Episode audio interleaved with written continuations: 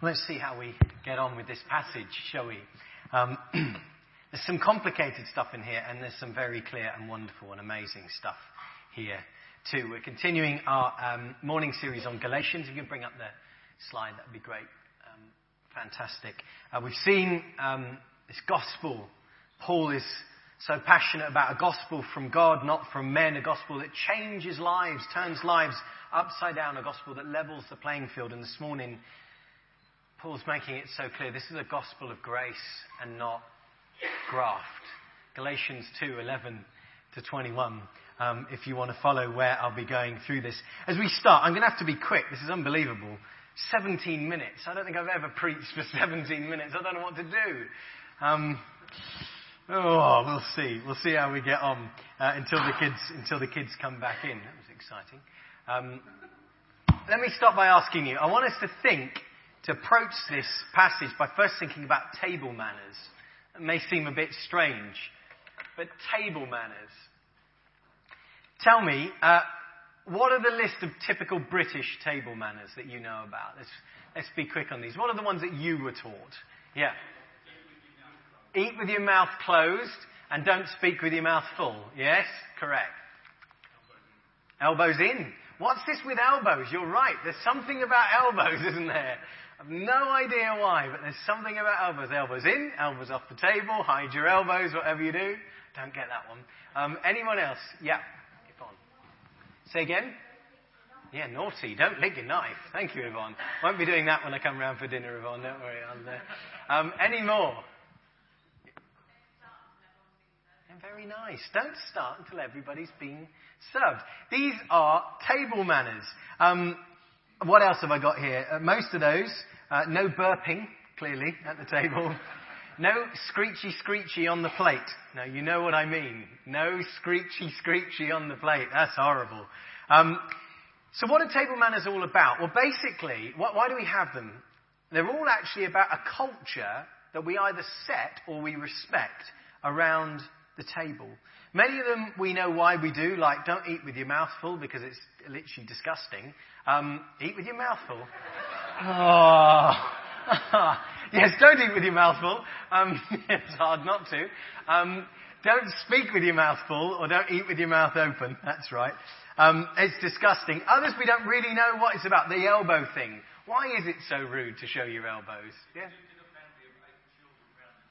You'd know about it you lived in a family of eight children, that doesn't go down so well. Yeah, I got you. Thank you, Tony. Um, but these are our rules, our customs that we've chosen as a nation or we've inherited. Um, and in other places, there's all sorts of different rules. Some uh, families say grace, of course. Some don't. Some wait for everyone to start, as Joe said. Others don't. Just muck in and get going when the food turns up. Um, some have extremely formal service. Some situations um, so for a very, very short time, for, for less than a term, when I was first starting uh, my ministry training, I uh, studied at a college in Oxford, and the formality of their eating arrangements was extraordinary. And ours wasn't a very formal college. It was all about gowns, and it was all about a high table. It was all about separation between those on the high table in even bigger gowns. The better the gown, basically, the higher and more important you were. Um, the more senior you were, the longer the gown you got, as in what you were studying. Um, it was all that. And you were not allowed to start. You had to stand when the principal came in, who is a Baptist minister. And the principal comes in, you all stand like this, and he walks up, and then only when he sits down, and I think says a prayer in Latin, I believe, a sentence of Latin, then you may begin. And when he's decided he's finished, he'll stand up, and you all have to stand up, and you're finished as well. It's unbelievable. Oh, he's done. Extraordinary. Now, I'm not against formality. I'm not against tradition, especially in beautiful academic settings like that. I find it fascinating. But think about the culture that's set by our table manners. Think about what it actually says about our values, or what we value, or who we value, or who we consider important, what we consider important. In the early church, having a meal together was something we believe they did regularly. It's something spoken of in the New Testament. These love feasts or these community feasts where they gathered together, a bit like us today. It's a very appropriate passage. We're having our barbecue later. Let's see what we learn. Um, but I wonder, what's the culture that's created when we come round the table together? What's the culture when we gather here in church on a Sunday morning or in our life groups?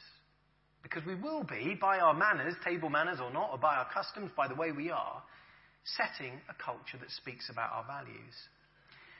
You see, in this passage, Paul is explaining to the Galatians about a meal that the church in Antioch was sharing together. But during this meal, something had gone badly wrong um, with the culture that had been created by the table manners of Peter, of all people, and other certain individuals.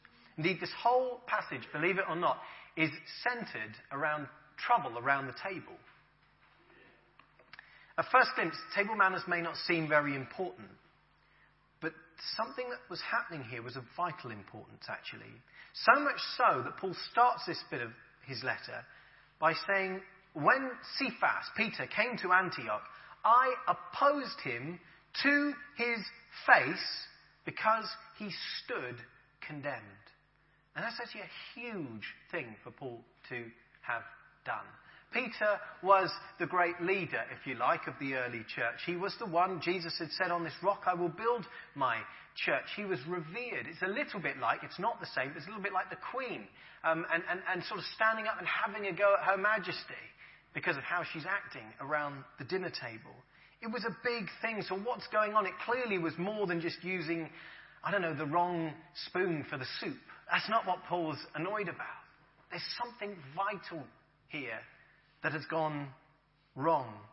So let's back up to understand more. You see, the church in Antioch was actually one of the earliest uh, churches, and it was a Gentile church formed soon after Pentecost and then the outbreak of persecution. This, this uh, uh, Gentile church, so non Jewish uh, Christian church, uh, was, was, was born, if you like, and planted in Antioch. And it's the place that Barnabas was sent to be a leader of, and it was a place that Barnabas went and got Paul out of his time away in his very early ministry to come and teach and lead with him. And actually, it was a place where the gospel began to make an impact in ways that nobody had actually expected, in new and amazing ways. You see, around the table here, they developed a gospel culture. Jewish and non Jewish Christians worshipped together, they shared together, they walked together as one. It was the principles of love and of fellowship that the brothers and sisters in Christ all sat down here in Antioch and ate and drank together. This new and beautiful culture they were living out. If you love Jesus, they basically said, and He is your Lord and Saviour, then come and sit and eat and share fellowship. You're a brother.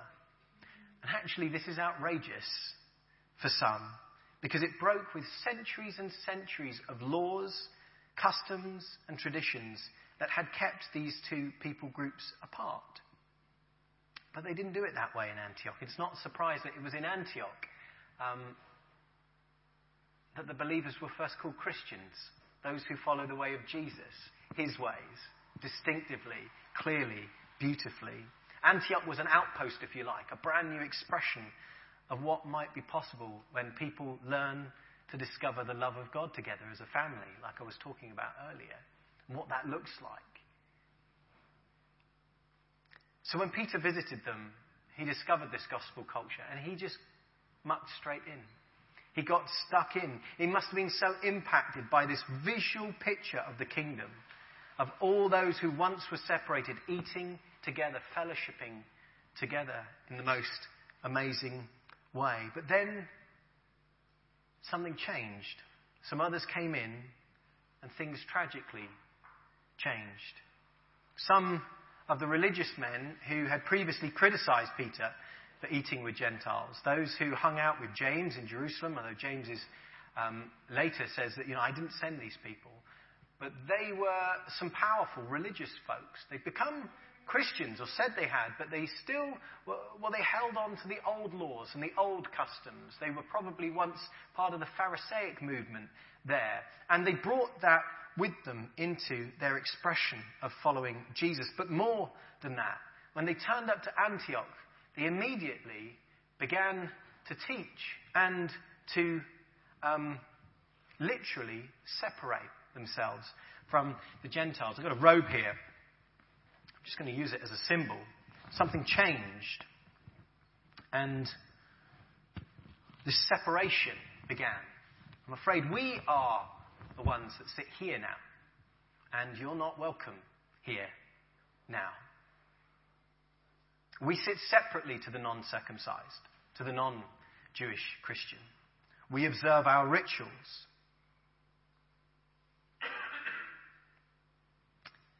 And their action was hugely powerful. In fact, it was so powerful that Peter himself, it says, drew back from the Gentiles that he'd been sat with and eating with and celebrating with, with from the family there.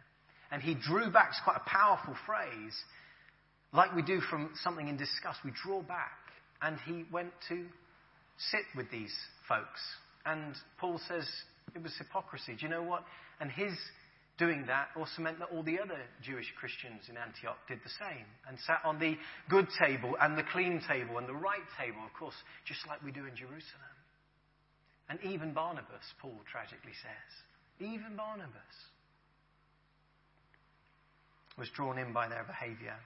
And it's tragic, really, this amazing picture of the kingdom of God, where we all muck in together, we're all one.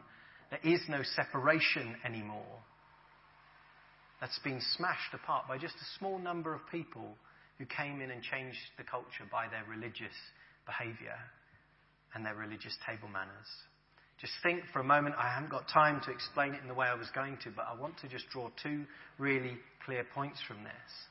Don't underestimate how powerful the actions of others can be in your life. Um, especially when they're in a group, especially when they seem powerful or like they've got something sorted or they're uh, in some way doing something interesting or new or right um, or seemingly right like Peter, we can observe their ways, and knowingly or unknowingly, we can become like a chameleon, and we too can change our colours to match theirs.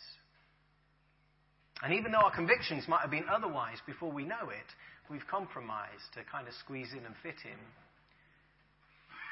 And that could be at work, or at home, or in the gym, or at the pub,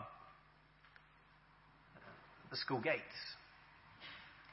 And the second thing is don't underestimate how powerful your actions can be, actually. All of us, whether you realize it or not, have folks that will be looking up to us or observing us, whether they realize it or not. And your actions, actually, um, can have a big impact on others, too. Uh, the example you set, if you allow yourself to set an example or exude a culture of negativity and criticism, of gossip, of spitefulness, of bitterness, then it both influences others and it permissions others to do the same, doesn't it? But the same is true the other way around. Like Paul said to Timothy, um, let me quote his words. He said, Set an example to the believers in speech, in conduct, in love, in faith, and purity. It could be saying the other way around. When we stand up for Jesus, when we are sincere, when we take him seriously, when we actually aren't embarrassed to talk about how good he is amongst our friends and our peers and wherever we might be, we can change the culture. Things change. And you know that's true.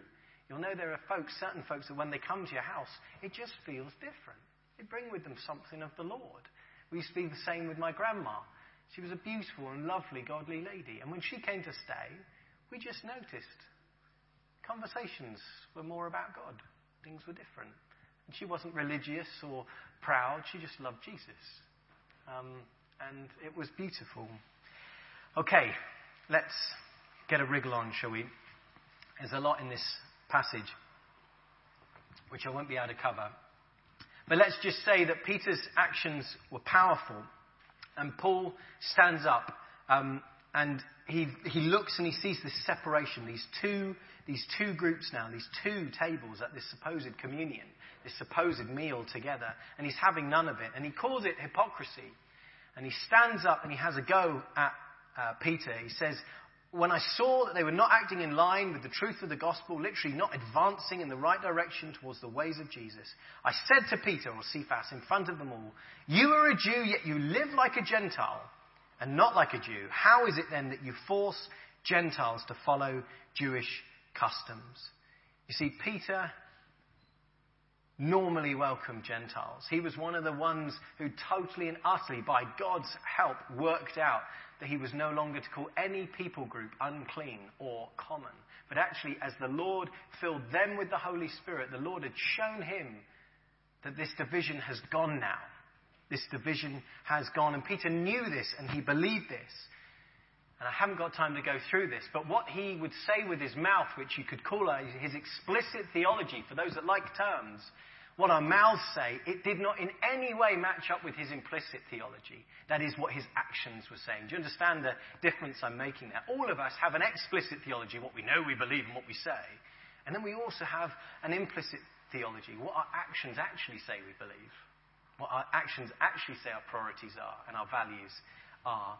And Paul called him out on it. He said, You're a hypocrite. Your actions, his actions, were basically saying, Well, I'd sell you off for a better offer, guys. Um, you're excluded. You're not good enough.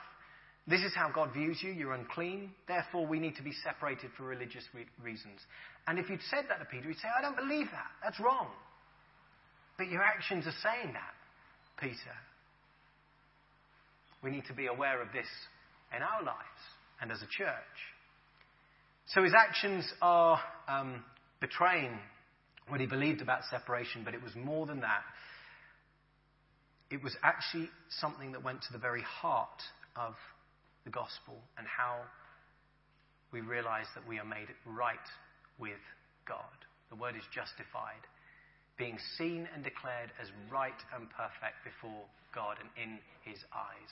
It was actually went right back to that part of the gospel um, because basically his actions were saying, well, it's okay to believe in Jesus, but you also need to follow the law and get it right to actually be seen as right in God's eyes, to be declared as righteous or justified.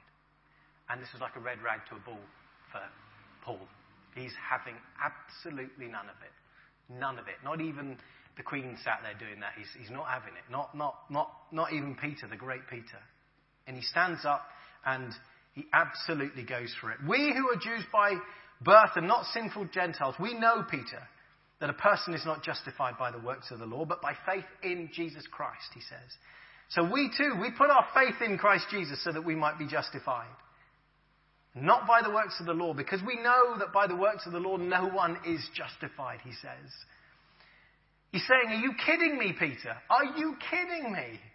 You and I know jolly well that we, even though we have this so, this birthright as Jews, even though we're circumcised and not sinful Gentiles, or Gentile dogs as they're considered by some at the time, we realize that we're only justified and made acceptable and right in the eyes of God by our faith in Jesus Christ and that faith He gave us anyway.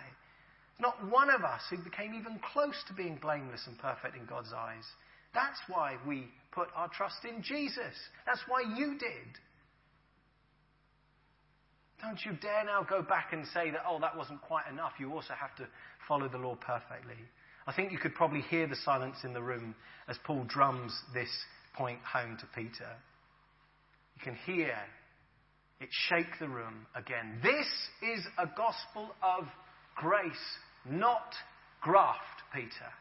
And you know it. And Peter did. And we don't have time to go through it, but just think about Peter's story, honestly. Head of the church.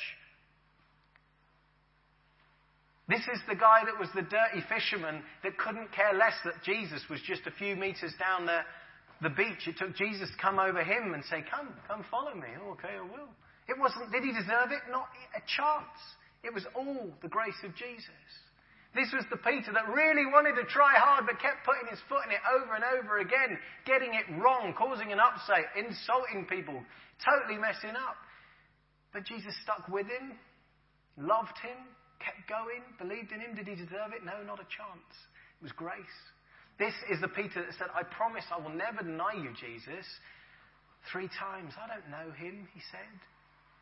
But then Jesus, the risen Jesus, comes and restores him and says, Do you know what? You I'm going to make you the rock on which I build my church. Are you kidding me? Did he deserve it? No. It was the grace of Jesus. On his own, he didn't stand a chance. He had failed.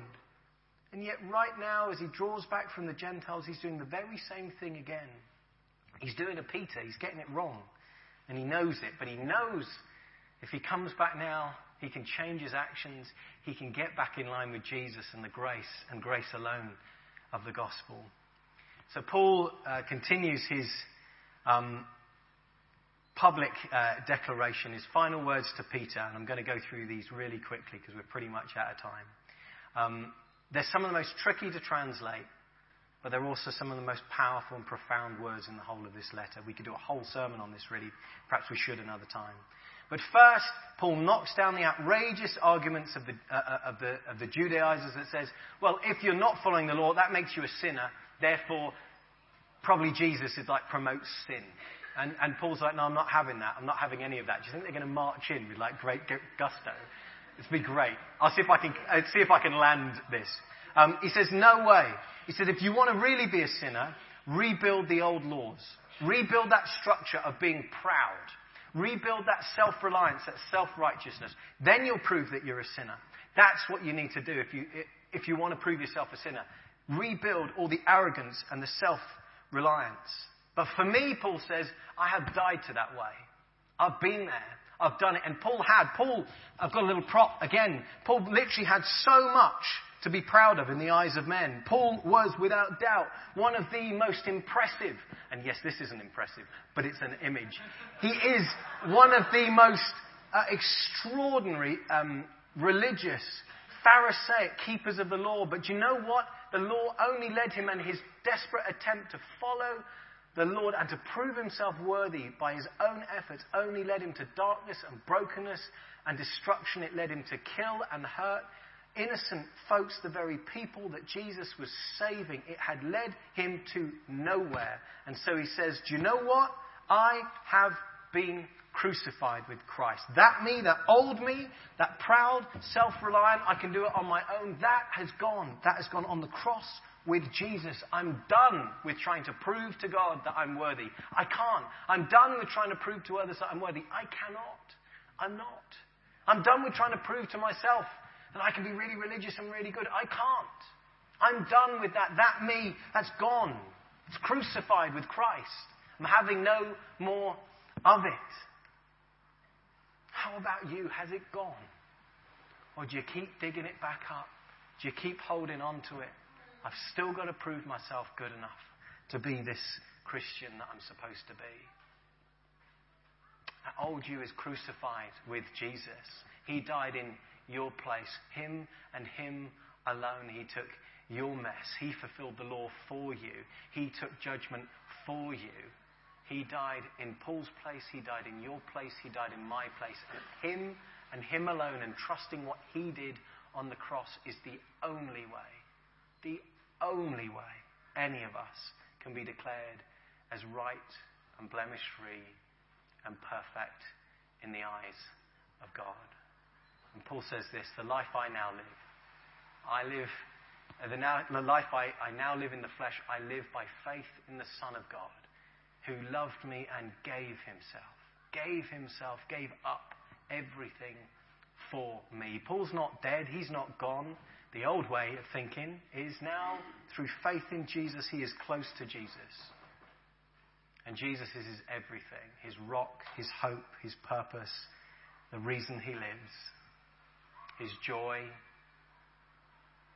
his companion, and the one who has saved him and given him everything. Paul finishes with this fantastic phrase I do not, therefore, nullify the grace of God. I will not nullify the grace of God. For if righteousness was available through any other way whatsoever, including the law, and Jesus died for nothing. Jesus died because it's impossible any other way. Don't try. Does that mean our actions don't matter?